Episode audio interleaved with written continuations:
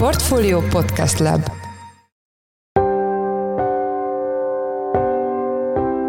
Mindenkit üdvözlünk, sziasztok! Ez a Checklist a Portfolio podcastje február 16-án pénteken. A műsor első részében a MOL tavalyi negyedik negyedéves számait elemezzük, miután a cég közzétette gyors jelentését. Én azt hiszem, hogy a piac az osztalékjavaslatban egyre optimistább. Ennek az az oka, hogy a fővetétárs OMV az ugye a tavalyi évi osztalékhoz hasonló osztalékot hirdetett meg 2024-re is, ami tulajdonképpen én azt hiszem, hogy a múlt is talán arra ösztönözheti, hogy a tavalyi évhez hasonló osztalékot fizessen. Ugye tavaly 354 forint osztalékot láttunk, ami 150 forint normális, 204 forint mondjuk rendkívüli osztalékból állt össze. Vendégünk Plecser Tamás, az Erste olaj- és gázipari elemzője. A második részben az orosz-ukrán háború friss fejleményeiről fogjuk kérdezni Ács Bencét, a portfólió globál rovatának elemzőjét. Szó lesz Avdiivka városának lehetséges feladásáról, és röviden szót ejtünk Alexei Navalnyi váratlan haláláról is, amely témával egyébként a jövő héten részletesen is foglalkozunk majd. Én Szász Péter vagyok, vagyok a Portfolio Podcast Lab szerkesztője, ez pedig a checklist február 16-án. Közétette a tavalyi negyedik negyedéves gyors jelentését a MOL, és bár a legfrissebb számok messze vannak azoktól az eredményektől, amiket az energiaválság okozta a magas olajár környezetben tudott hozni a társaság, ez nem jelenti, hogy ne alakultak volna kedvezően, sőt kiválóan a dolgok az olajcégnél. Itt egy 990 millió dolláros ebidáról beszélünk, amely bő 12%-kal haladta meg az elemzői várakozásokat, és 300 milliós adózott eredményt tudtak elérni, szintén dollárban, amely kellemes meglepetés az EBITDA mellett. Itt van velünk a telefonban Plecser Tamás, az Erste olaj- és gázipari elemzője. Szia, üdvözöllek a műsorban. Üdvözöllek én is, és üdvözlöm a hallgatókat is. Mik voltak azok a tényezők, amelyek ezeket a meglepően jó eredményeket okozták, azokhoz vezettek? Kérlek, kezdjük az olajár környezet megvitatásával. Hát alapvetően az olajár ugye nem volt alacsony, tehát 84 dollár körüli Brent ár volt, és valóban a cégnek ez a bizonyos kutatás termelési része, ez jelentősen hozzájárult ahhoz, hogy a MOL ilyen erős számokat tudott közé tenni. Különösen egy tényezőt hadd emeljek ki, ez pedig az, hogy a bányajáradék mértéke ugye tavaly szeptember eleje óta csökkent, és a MOL meg is tudott felelni annak az elvárásnak, amit azért kapott cserébe, hogy ezt a bányajáradékot csökkentheti, tehát a cég képes volt a termelését hazai mezőkből fenntartani, így a hazai bányajáradék mértéke csökkent, ez önmagában egyébként több mint 50 milliárd forinttal növelte az eredményt negyed év per negyed év alapon, és jelentősen hozzájárult ahhoz, hogy az egész cégcsoport eredménye nagyon erős lett. Mit láthattunk a gázpiacon, milyen, milyen környezetben működött a cég az elmúlt negyed évben? Ugye a negyedik negyedéves gázárak azok felülmúlták a harmadik negyedévet, tehát a gáz oldalról is kedvező eredmény született gyakorlatilag a MOL a gázkitermelésének egy részét adja csak el egyébként piaci környezetben, más részét bizonyos fixárakon, például a horvát, illetve a magyar állam felé, de a versenypiaci oldalról ezek a magasabb árak szintén kedveztek a MOL csoport nyerességének. Az elmúlt időszakban sokat beszéltünk talán mi is arról, hogy itt a Brent és Urál árkülönbség az, ami a Molnál jelentősebb nyereséget eredményezett. Hogy alakult ez, és miként befolyásolta a számokat 23 végén? Ez a különbség ez jelentősen csökkent az utolsó negyed évben, gyakorlatilag szinte egy számjegyű lett, 10 dollár körül volt. Ki kell ezt emelnem, hogy a jelenlegi adózási környezetben a magyar oldalról vásárolt uraltípusú kőolaj esetében az adó úgy működik, hogy 7,5 dollárig a cég megtarthatja ezt az Ural brand közti különbséget, 7,5 dollár fölötti szintnél azonban a magyar állam egy 95%-os adóval elvonja ezt a töbletet. Tehát lényegében azt lehet mondani, hogy eddig a szintig, tehát 7,5 dollárig magának az Ural brand különbségnek a változása az jóval kevésbé hat a morra, hiszen ahogy még egyszer hangsúlyozom, a magyar oldalról ez a magas adó miatt nem jelent különbséget. Úgy tűnik, hogy egyébként ez a különbség csökken, és ne első negyed év során is ez láthatóan csökken ez a árkülönbség a két típusú kőolaj között, tehát hogy ilyen értelemben az olcsóbb nyersanyagból származó előny egyre kisebb lesz a MOL csoport számára, és ez a trend látható volt egyébként a negyedik negyed évben is tavaly. Ugye jó lenne tudni, hogy mik a MOL finomítói árései, ezeket már egy bő egy éve, vagy talán egy éve nem közli. Mikor várhatunk esetleg további adatközlést? Tudsz erről valamit? Hát gyakorlatilag a cég utólag egyébként közzéteszi ezeket a marzsokat, és tehát a mostani negyedik negyedéves eredményből is lehetett látni, hogy melyek voltak a negyedik negyedévben ezek a marzsok, de való igaz, hogy az a fajta szinte egyidejű adatközlés, ami korábban jellemző volt, tehát mondjuk hogy az időszak a hónap végén a cég közzétette mind a petrolkémiai, mind a MOL, mind a finomítói marzsait, ez most már nincs meg, és hát ez nekünk elemzőknek igen kellemetlen, hiszen sokkal jobban tudnánk követni a cég nyerességének változását, ha ez mondjuk időben meg lenne. Egyelőre nem hallottam hírt arról, hogy ezt a MOL vissza akarja állítani. Egyébként érdekes módon a régiós vetétársak közül a PK Norlen hasonló lépéseket tett, ott is visszaléptek olyan értelemben, hogy ezek a havi adatközlések megszűntek, úgyhogy sajnos ezzel a cég nincs egyedül. Hogy ennek mi az oka, ez egy jó kérdés. Én azt gondolom, hogy talán azt akarják elkerülni, hogy a cég nyeressége túl nyilvánvaló vár, ne várjék mondjuk a döntéshozók, esetleg a, az állami szereplők számára, hiszen a 2022-es évben ilyen nagy mértékben megnőtt az egész szektornak a nyeressége, ennek hatására pedig egy jelentős külön adóztatást kapott a MOL, illetve más egyéb olaj- és gázipari szereplő is a régióban. Igen, szerettelek is volna kérdezni az adózási környezetről. Ugye most mi 2023 utolsó negyedévéről beszélünk, és az egyébként sokat emlegetett és sokat kritizált a szükségesnél magasabb jövedéki adó emelés az már 2024 januárjára vonatkozik, de mégis azt kérdezném, hogy véleményed szerint milyen adózási környezetben kellett működnie a cégnek az elmúlt hónapokban? Hát 2023 rendkívül magas adózási környezetet jelentett a MOL számára, gyakorlatilag a 2022-ben kivetett különadók több kelege az továbbra is sújtotta a céget, elsősorban a magyar állam részéről, de egyébként ki kell emelni, hogy a szlovák állam is egy külön adóval sújtja a múlt, illetve bizonyos szabályzási kérdések Horvátországban is negatívan érintik a céget.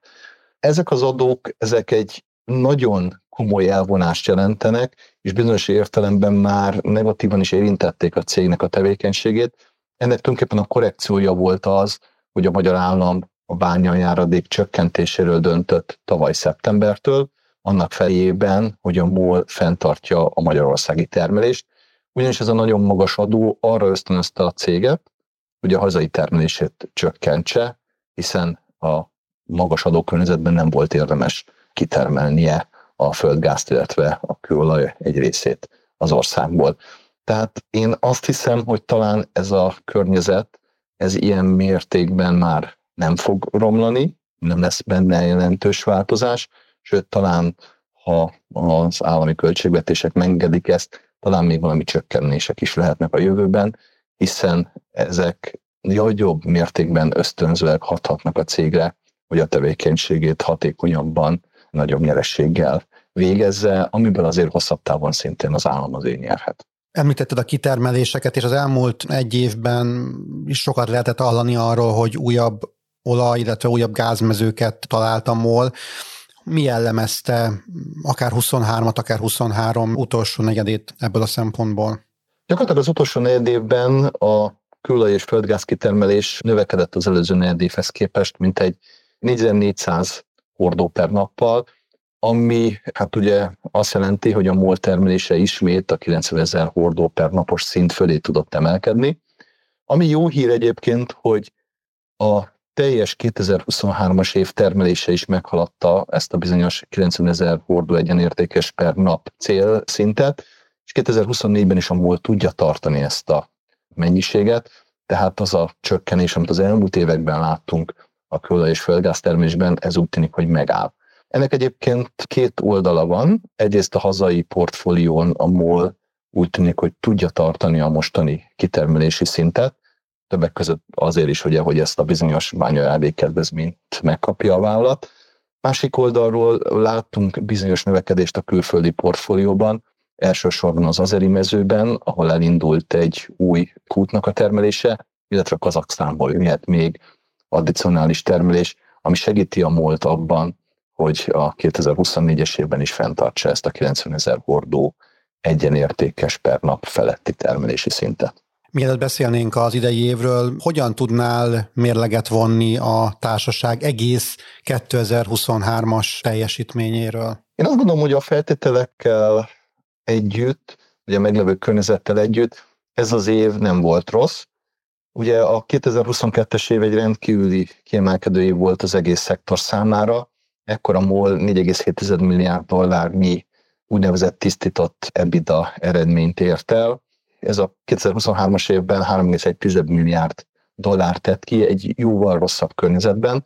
Tehát ugye volt egy romlás, de ez a romlás messze nem akkora egyébként, amit a környezet mutatott, vagy amit a környezet jelentett. Tehát én azt hiszem, hogy a MOL magához képest nagyon jól teljesített, és tulajdonképpen a cég megpróbálta kihozni a maximumot az összes üzletágból.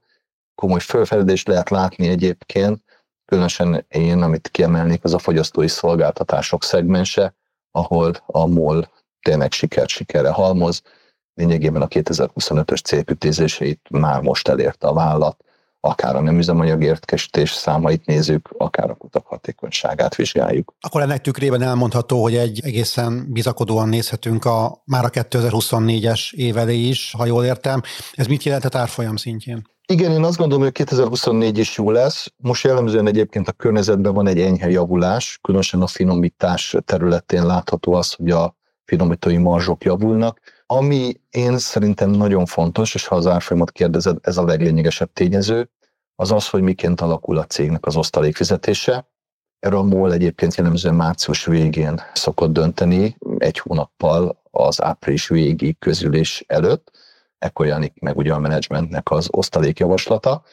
Én azt hiszem, hogy a piac az osztalékjavaslatban egyre optimistább. Ennek az az oka, hogy a fővetétárs OMV az ugye a tavalyi évi osztalékhoz hasonló osztalékot hirdetett meg 2024-re is, ami tulajdonképpen én azt hiszem, hogy a múlt is talán arra ösztönözheti, hogy a tavalyi évhez hasonló osztalékot fizessen. Ugye tavaly 354 forint osztalékot láttunk, ami 150 forint normális, 204 hát forint mondjuk rendkívüli osztalékból állt össze. Én azt hiszem, hogy a, a MOL ezt megismételheti, és ha ez bekövetkezik, én akkor várnék egy pozitív árfolyam reakciót, hiszen ez az osztalék egy mindig azért egy nagyon erős indikáció a befektetők számára, hogy a cégnek valóban jól megy a tevékenysége. Nagyon szépen köszönöm az elmúlt percekben Plecser Tamással, az Erste olaj és gázipari elemzőjével beszélgettünk a MOL friss számairól. Köszönjük szépen, hogy a rendelkezésünkre álltál. Köszönöm én is. Úgy tűnik, az ukrán csapatok nem tudták tartani a már régóta ostromlott Avgyivka városát, és úgynevezett taktikai visszavonulást hajtottak végre.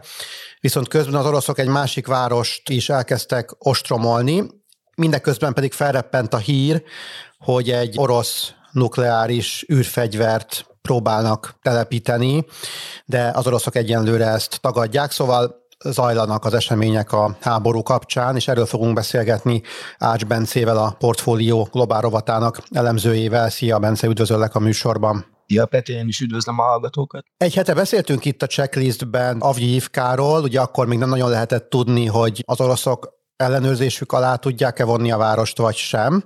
Most úgy tűnik, hogy ez sikerül. A kérdésem, hogy mi történt az elmúlt egy hétben? Az, hogy a város magát el tudják-e foglalni, az igazából szerintem már múlt héten is inkább időkérdése volt, tehát azt lehetett látni, hogy hajtanak a település bekerítésére. Most az elmúlt hétnek a legfontosabb eseményei nagyjából időrendi sorrendben úgy néztek ki, hogy az oroszok a város északi részében található kokszgyárat, ami igazából mondhatni így az ottani csapatoknak a fő bázisa volt, azt elvágták a Gyívkának a déli részeitől, lényegében itt északon egy észak-keletről délnyugatra irányuló támadással ketté vágták a települést, tehát jelentősen megnehezítették párminemű utánpótlás bejutását az ostromlott védőkhöz.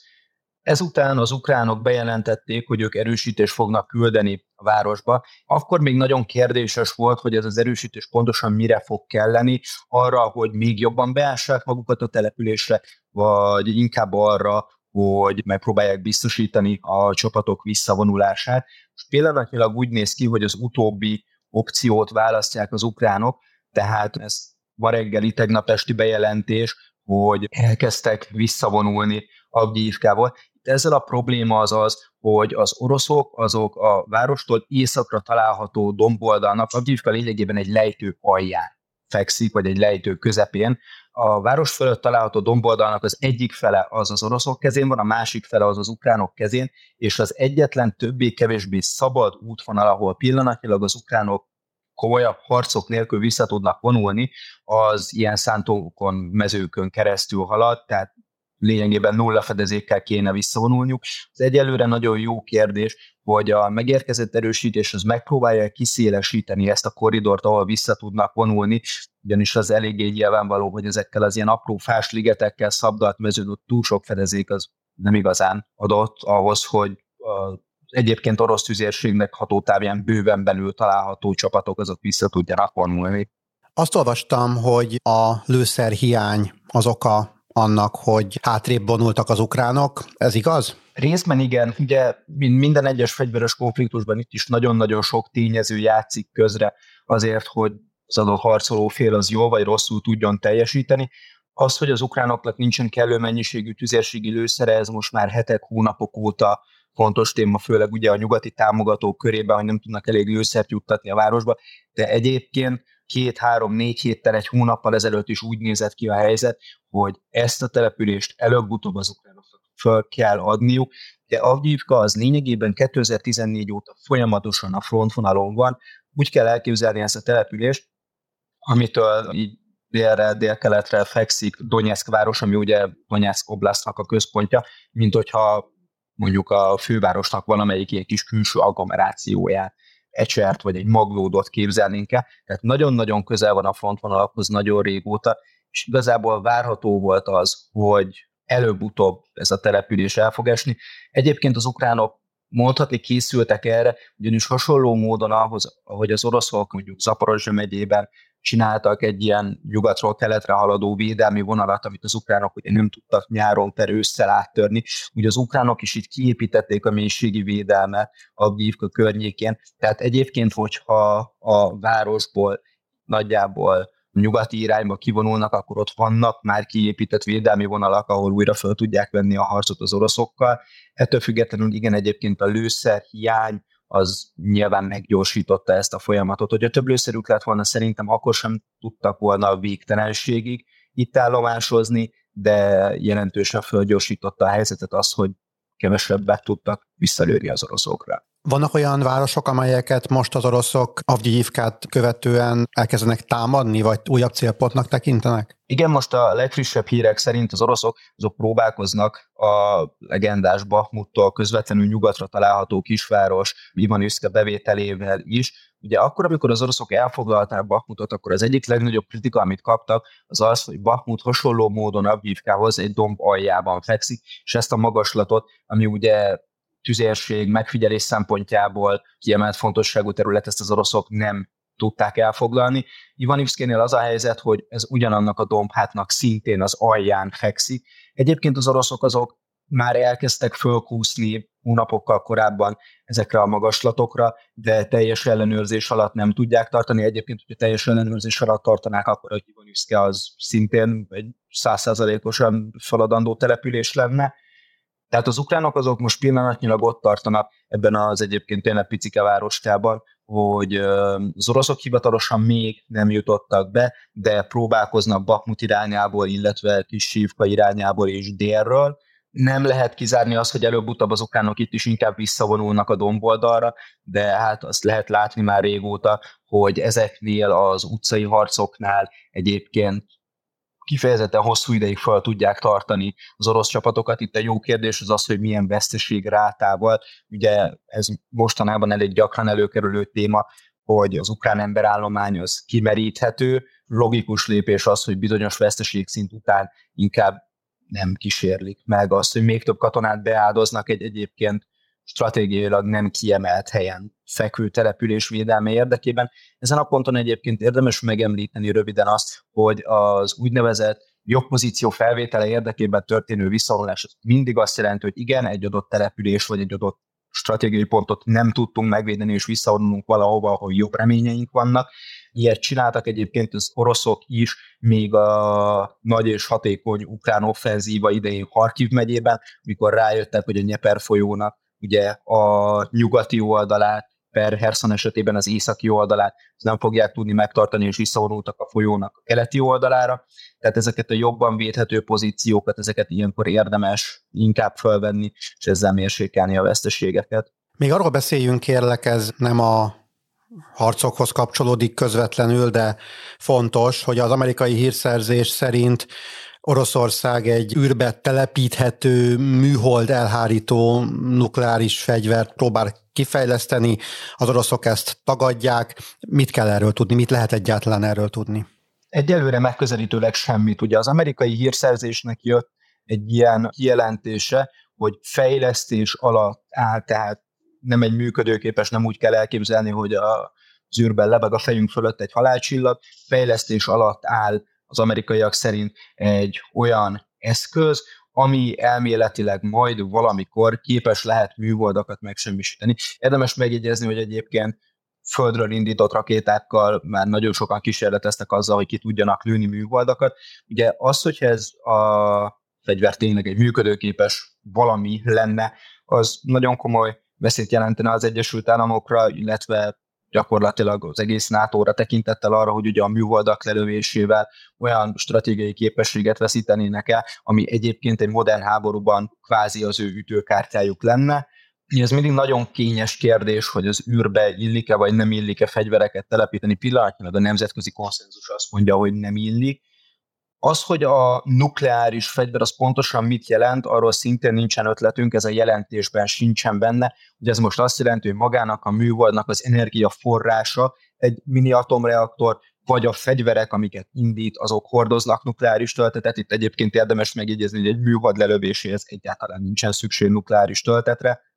Egy abszolút páncélozatlan, könnyű és nem túl nagy méretű eszközről van szó, de ez egyelőre még mind találgatás, hogy milyen technológia, hogyan akarják ezt, ha egyáltalán tényleg akarják használni ezt az oroszok, tehát erről tényleg minimális információ áll rendelkezésre. Beszélgetésünk előtt nem sokkal érkezett a hír, hogy meghalt Alexei Navalnyi, Vladimir Putyin legjelentősebb belföldi ellenfele. Mik az első információk ezzel kapcsolatban?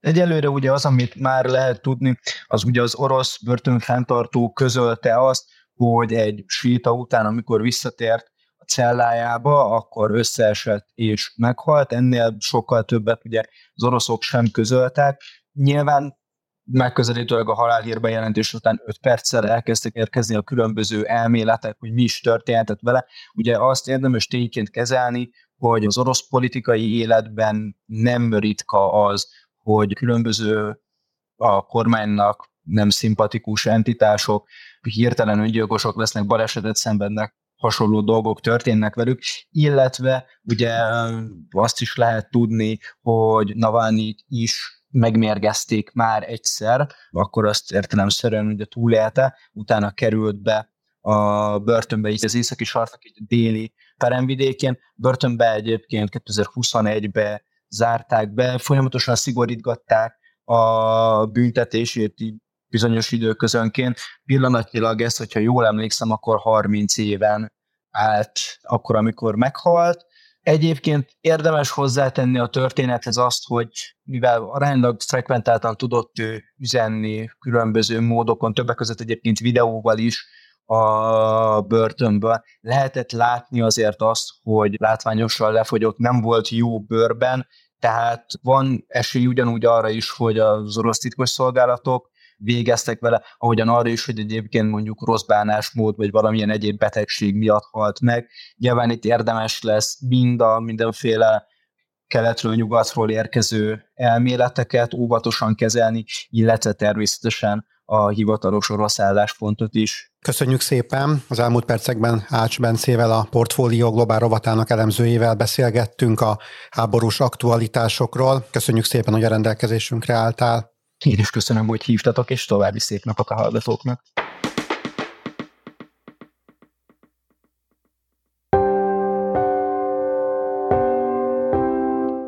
Már a Checklist a Portfólió munkanapokon megjelenő podcastje. Ha tetszett a műsor, és még nem tetted volna, iratkozz fel a Checklist podcast csatornájára valamelyik nagyobb platformon, ahol jellemzően podcastokat hallgatsz.